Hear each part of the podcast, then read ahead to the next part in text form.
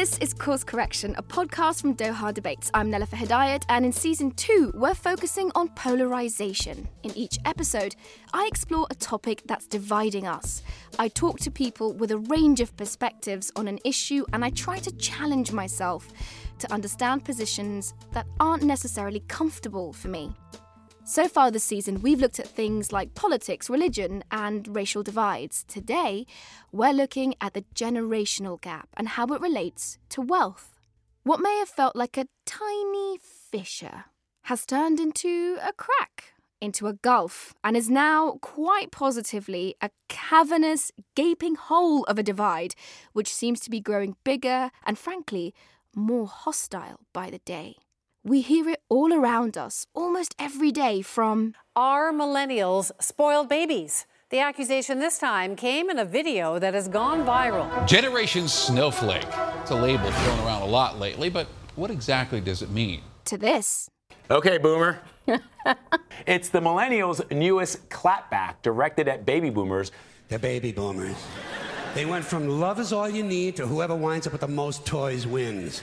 And even this. You ever take a smartphone away from a 20 something? They don't know what to do. They look like they got hit with a shovel. It's like, I should have learned how to talk to people. Belt buckle phone cases and internet memes aside, there's a serious cost to not focusing on the generational gap, especially when it comes to building wealth and taking a look at the math. The numbers paint a picture that cannot be avoided and needs to be changed. For example, in the US, a millennial earns 20% less than what a baby boomer used to earn at the same age. Also, as of 2020, boomers and the silent generation held, get this, 70% of the country's wealth. And these numbers are echoed across nations around the world. This big divide is causing a massive shift in our society, as many younger generations are saddled with burdens and difficult choices their parents and grandparents couldn't dream of having to deal with. Later on, I'll speak with Astra Taylor, a documentarian and activist who's trying to raise the alarm about the sweeping impact debt has on young people. people are not in debt because they live beyond their means. They're in debt because they are denied the means to live. I'll also talk to Jayathma Wickramanayake of Sri Lanka, who holds the title of UN Envoy on Youth. She'll talk about what it will take to change a system that's largely rigged to keep wealth in the hands of older generations. we have to also find ways how to work through the systems to enter into the formal political arena if we are to sustain that change. But first, it's one thing to talk about the wealth gap, and it's another thing to see it firsthand. Perhaps the most acute example of this is in the housing market. Do you remember the 50s and 60s with the TV shows like Leave It to Beaver or Bewitched, where the dad would come home from a day at the office and his wife would greet him with a warm smile and have dinner ready? Hi, dear. Hi. Thought we'd have a chocolate mousse for supper. It's the wrong time of year. Moose are out of season. If you're not laughing at this, you should be. The gender roles here are frankly ridiculous. But also because the idea of one guy working and supporting his entire family who live in this big house seems completely unrealistic. In fact, just owning any type of dwelling seems like a fantasy for many millennials and Gen Zers. To prove this, I recently hit the streets of London to do some house hunting, and I brought along a special guest. My name is Fatema Hedayat, and I do everything my sister tells me to. Fatima is 26 years old, just around the age when many young people a generation ago were starting to enter the housing market. So, we're driving around an area called Hampstead, um, and you and I have grown up in this area. Yeah. Hampstead is a quintessentially beautiful part of North London. In the summer, we grew up going to the park picking gooseberries and having snowball fights down the street in the winter. But it also has famous actors, writers, and, uh, well, rich people coming out of every mews and cul de sac. It's very pretty. It's very what the rest of London tries to be. but doesn't have the space to be. I feel like this was built before housing was an issue. yeah. As we drive around, it seems that parking was going to be as hard to find as an affordably priced flat. Oh my god, this woman is gonna attack me. I need to reverse. I'm gonna hit the car. Please go back. Yes! Oh my god! Wow! But eventually, we found a spot. How long? Let's just say an hour. Oh my god, it's so expensive. We walked down the fashionable street and eventually found the right house. Looks like a mini Hogwarts. it looks like a castle. It's got turrets. Our estate agent or realtor was already there waiting for us. I think Viv is inside. Like I know. Hello. Hi. One sec. Come in there. Come in. Thank you. Um, Viv is Vivian Harris. She's been selling property in London for decades. When we make it to the flat, we catch her on the phone working on what sounds to me like made up sums of money, but to her was an average day in selling houses in Hampstead. you know, I mean, again, we've had something in Kenwood at over six million. They sold it was slightly under what I thought it was worth. So they were probably 100, 150 under where they should have been on price. But after a minute, she hung up and we started our tour. Oh, which way should we go? Really bright. I'd start in the front, I think, probably the best place, and then we can work our way around. Yes. It's got a quirky central London charm. It's about the size of three parking spaces, if we're being generous. A tiny kitchen. The floors don't lie flat, and it's listed as a one or two bedroom. As if even the apartment layout can't decide what it's meant to be a home or a shoebox. The previous owners have done an amazing job making every square foot count. Um, the people who lived here were very clever in terms of use of space, so they've made loads of storage. So, in fact, they've dropped the ceiling there so you can get your suitcases and things up there. Oh wow, that's actually quite a genius move. I looked over at Fatema. She seemed to be enjoying taking all of it, the little there was, in. The tour and the engineering ingenuity of the previous owners to save space are neat, but I can tell she's holding back on getting her hopes up, and for good reason. Viv hit us with a price tag. Um, it's one of the most affordable that we have in Hampstead, and we've got some interest on it currently. Um, asking price is just under 600,000, 595,000. For our American listeners, that translates to about $830,000. And listen to this. Today, buying an average house will cost most Britons about seven times their average salary. But in 1997, it was only about three and a half times. So it's twice as hard to buy a house based on your wages. And for Fatema, buying becomes virtually impossible. Do you think you'll be able to ever buy a home where you want, where you grew up, where you feel like you have roots and, and where you deserve to live? Do you think that you'll be able to do that? Um, no. Just simply put, no. I, I enjoy for every moment of living at home for that reason because I know that when I move out, I probably won't be living in more central to London. I'll have to move out, I'll have to probably look outside London. So it's a massive shame. And this is at the heart of the wealth gap today. It's not just that young people like my sister don't make as much as generations past, but they can't afford the inflated prices of the houses in the neighbourhoods they grew up in when they become adults. They don't even see the way their parents lived as obtainable in their whole lifetime. It is what it is, and this is how it is. And I don't see it ever changing. I talked to Vivian about this. It's really upsetting, uh, uh, you know, and I do feel sorry for the young people today. It's really, really difficult. And unless you've got family members or an inheritance or somebody who is prepared to help you out, I honestly don't know how young people get on the property ladder. And as the children of refugees, we did not have the bank of mum and dad to give us a helping hand. Successive governments have tried to reverse this trend. In the UK, they've trotted out things like making it more expensive for foreign investors to buy houses up, or things like part buy, part rent schemes to ease the home ownership gap. To little avail. Ultimately, Vivian says the heart of the problem comes down to supply, where older generations keep a hold of and buy more and more of the property in the UK. It is easy to get more wealth if you have some to begin with. The writing, it seems, is on the wall. And so I've noticed that young adults have given up on traditional ways of experiencing wealth.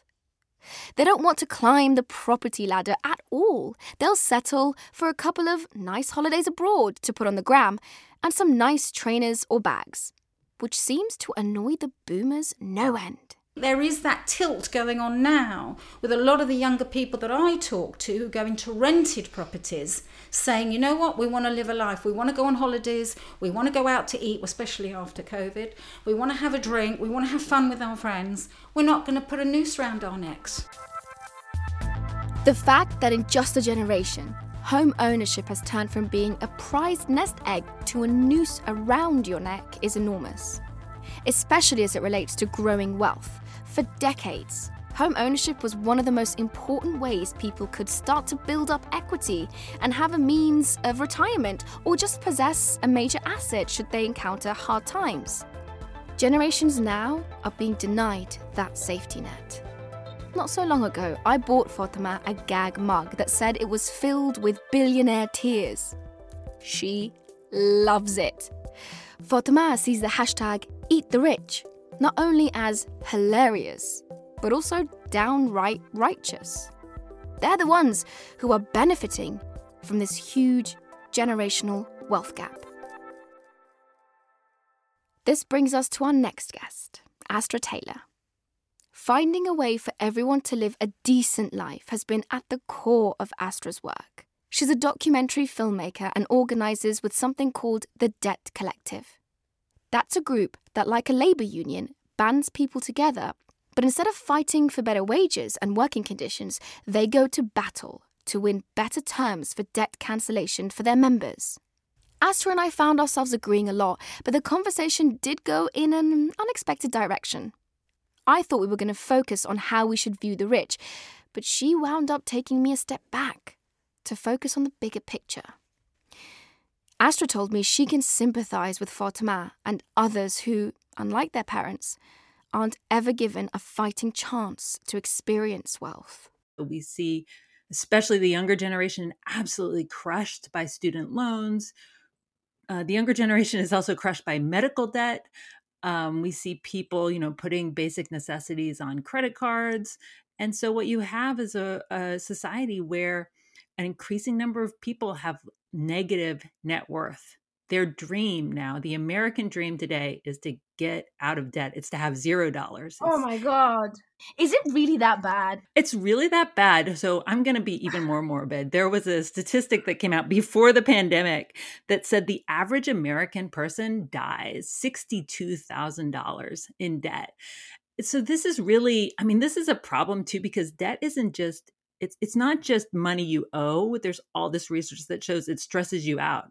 It makes people sicker uh, it has psychological effects and the thing is you know it didn't used to be this way. What's really unfair is that we have you know people who are going to college and they're you know trying to get ahead in life and they're graduating with 30 40 50 sometimes 100 sometimes $200000 of debt but their parents didn't do that there's certain economic and social relations that were just part of the society at that time. So, you know, in terms of economic equality in the United States, it was just a way more economically egalitarian times. Like union membership was way higher. You could go to college basically for free, or you could work a minimum job and pay for it. So I think it's just important to actually depersonalize the debates between the generations and just look at the social conditions and what's changed in the economy. Can you talk to me a little bit about how generational uh, differences sit within this wheelhouse of wealth and, and accumulation? Like to be rich kind of means to be old, right?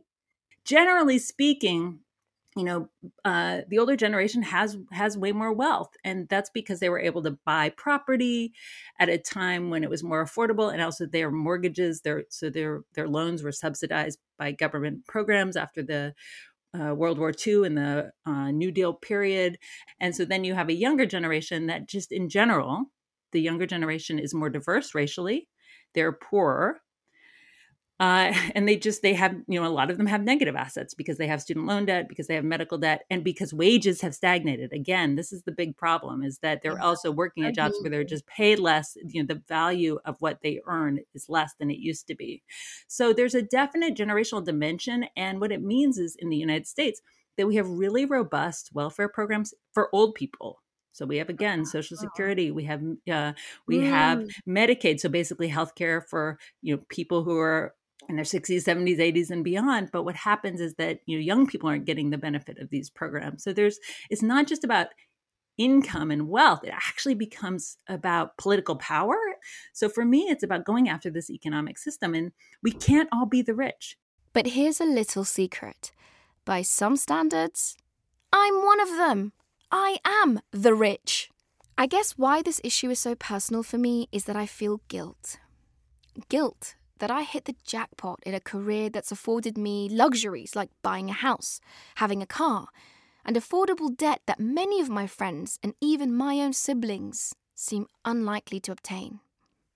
Astra can relate to that feeling of having hit the jackpot. She grew up in a modest household in Arizona, but her economic status changed overnight when she married a literal rock star her husband was in the successful indie band Neutral Milk Hotel. What a curious life we have found here tonight. There is music that sounds from the street. You know, I'm affluent too. The point is that people shouldn't have to marry a rock star or happen to have bought Bitcoin at the right moment to be able to live a decent life, right?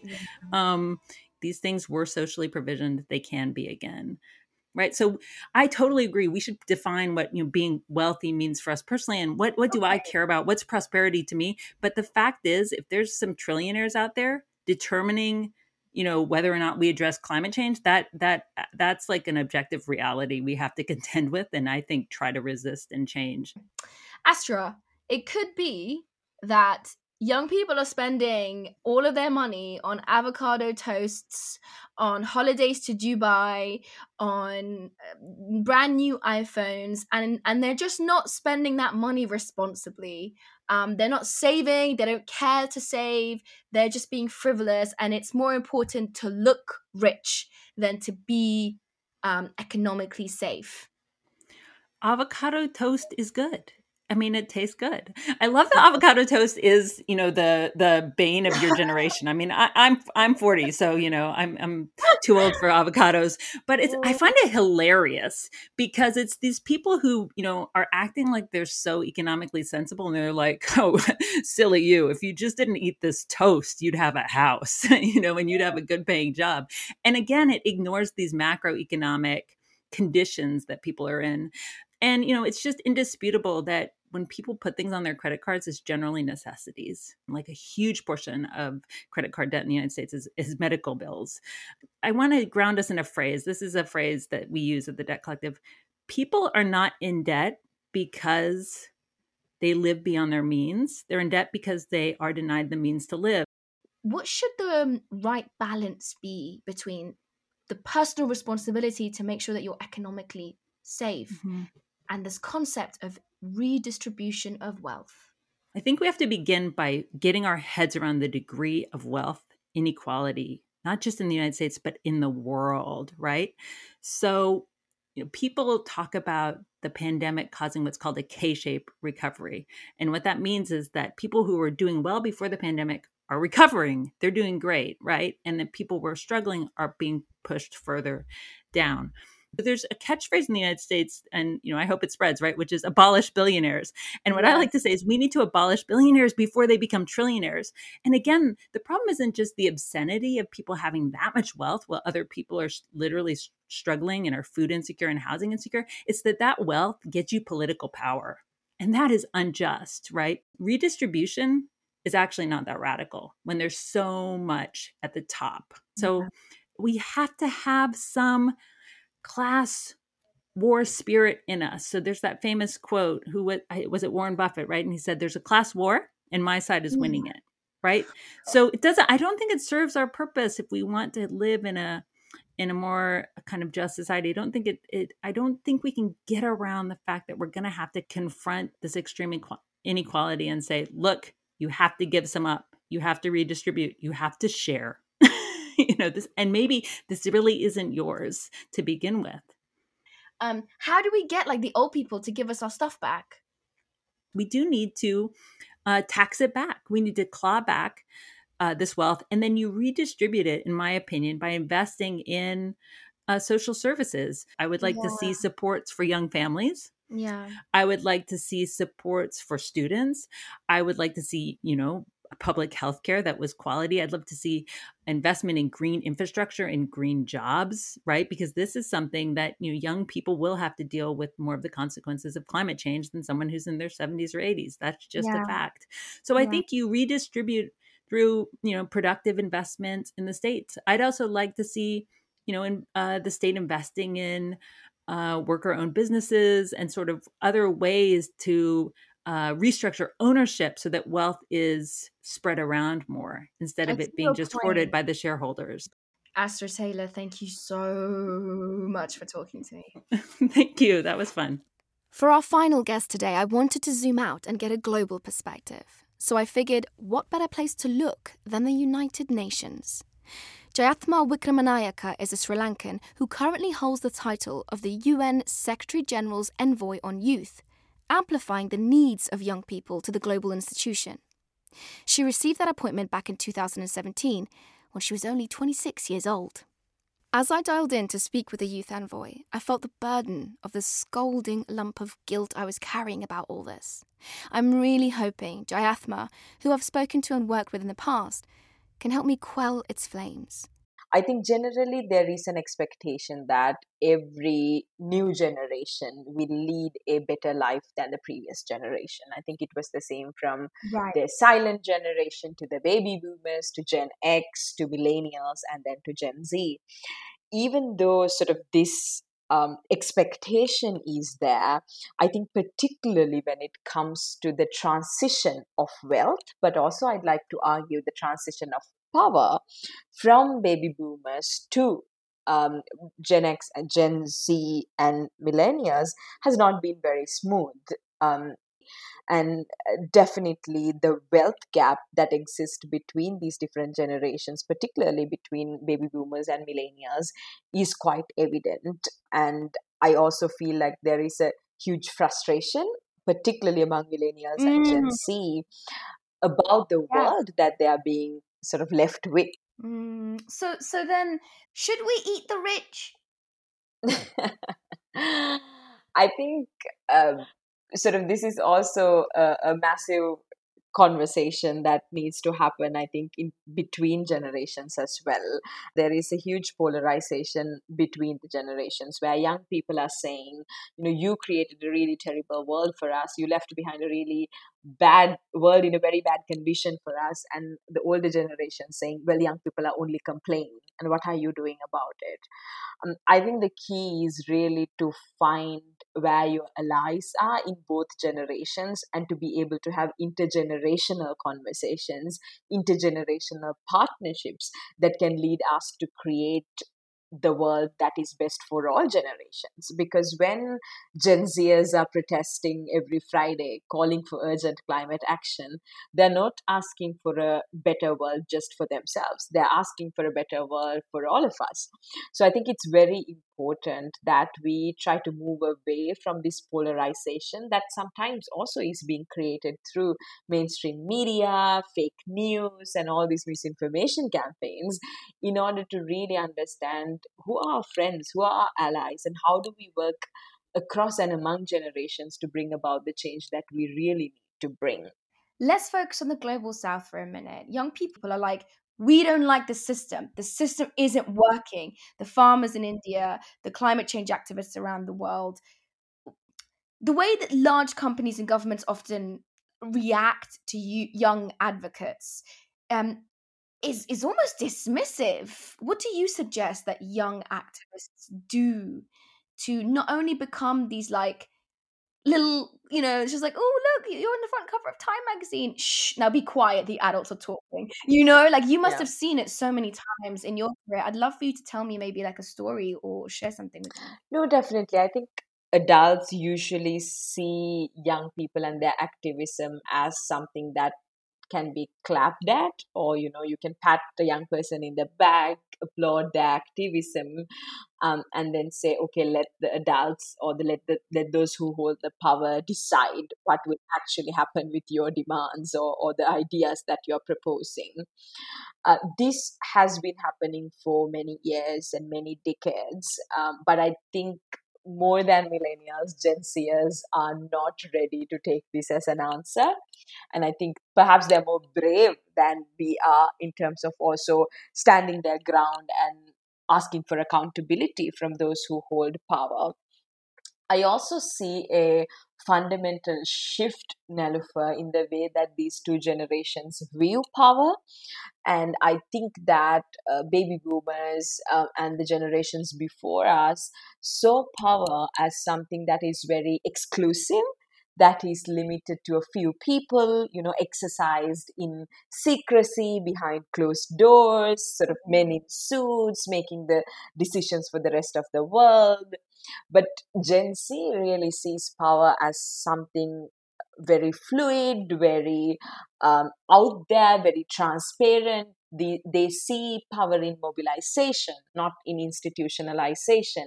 In everything that Jayathma and me spoke about, this to me was everything. The wealth gap is absolutely intrinsic to the power gap between old and young people. But finally, the I'm big, you're small, I'm right, you're wrong, and there's nothing you can do about it situation is being disrupted.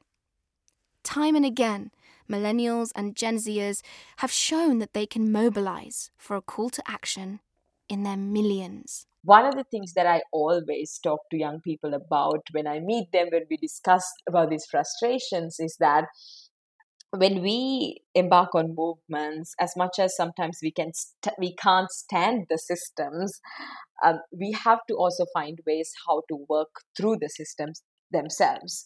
And as much as we sort of protest outside the parliaments or on the roads and, and demand for that change, we also need to make sure that we as a generation are empowered to enter into the formal political arena, run for political office, create that change within our own political parties, within our own parliaments, municipalities, if we are to sustain that change.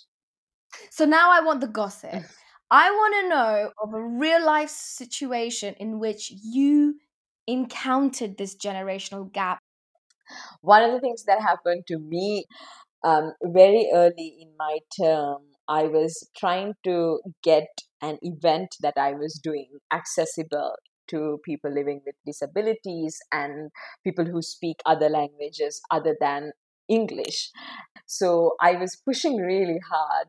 And one day I got a call from this very senior UN official who told me in the same words, You just got here. I was here for 30 years. And do you think by just pushing and writing emails, you will be able to create this change? Just try, keep trying, and maybe one day you will get there. But you know, don't don't try too much.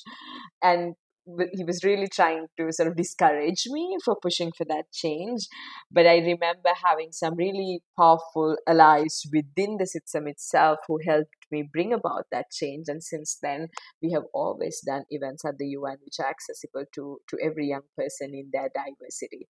So I think by growing up in a world that is so affected by these multifaceted, multidimensional challenges. Everywhere we look, we see crises, conflicts. Nell, I was born into a country affected by a 30 year long war, and, and 20 years of my life I lived in a war. I think it's the same for you as well. I know many young people who had to live through that experience not by choice but because they were born into it. And we lived through the financial crises we through lived through a climate crisis. Now we are living through a pandemic. And i think this definitely gives us a lot of perspective on things that really matter in terms of the work we do and how important that every single thing we do has to be intersectional and has to be equally accessible to everyone around the world what do you think um, that we as young people, as millennials and Gen Z and Gen Alpha, because they're coming, what, what, what should what should we all be doing to make the world more equitable generationally? I think the answer in theory is quite simple and and I think the challenge is how to realize that in the real world. The answer for me is sharing power. I think the answer lies not in one generation but the answer lies in little bits of bits and pieces in different generations. We really need to come together and put that pieces of the puzzle together in order to find that magic answer that is going to solve the world's problems. I also think that as we see increased polarization among countries, between countries, within countries, across generations, between generations, within generations, we also need bridge builders. And I, I very strongly believe, for an example, my life's purpose is to be a bridge builder, to bring the two extremes of a question together to be able to go to one side, explain the plight of the other side, to be able to go to the other side, explain the concerns and the issues and the fears and the frustrations of the other side, being able to bring both of these groups into one room, into one table, into one conversation, trying to find not the least common denominator, but the most common denominator, and to be able to even if not find solutions, at least to create conditions to have a conversation about the solutions. Uh, this is, is my life's purpose, and I'm honored and privileged to do that from within the UN, working in partnership hand in hand with, with young people around the world. Jayathma Wickramanayake, thank you so much for talking to me. Thanks for having me now.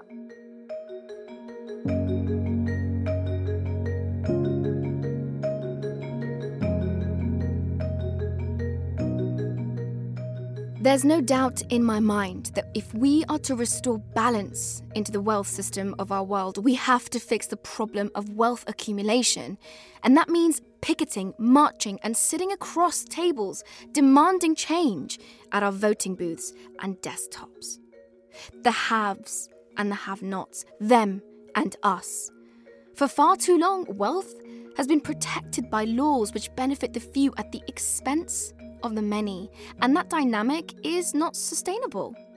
The rich influence power through their money, but we, the people, we can start to level the playing field using our collective voice to demand change to systems that condone economic injustice.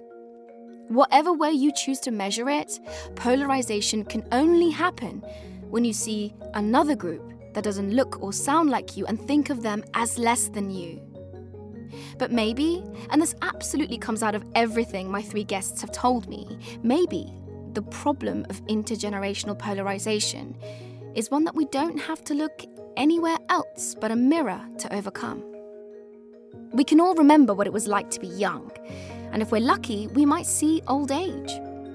Drawing from that, we need to show more empathy and understanding of the needs of those groups who we once were and one day will become. I feel like we need to be more giving and more demanding of these other versions of ourselves. Maybe then we'll be able to have more meaningful dialogue.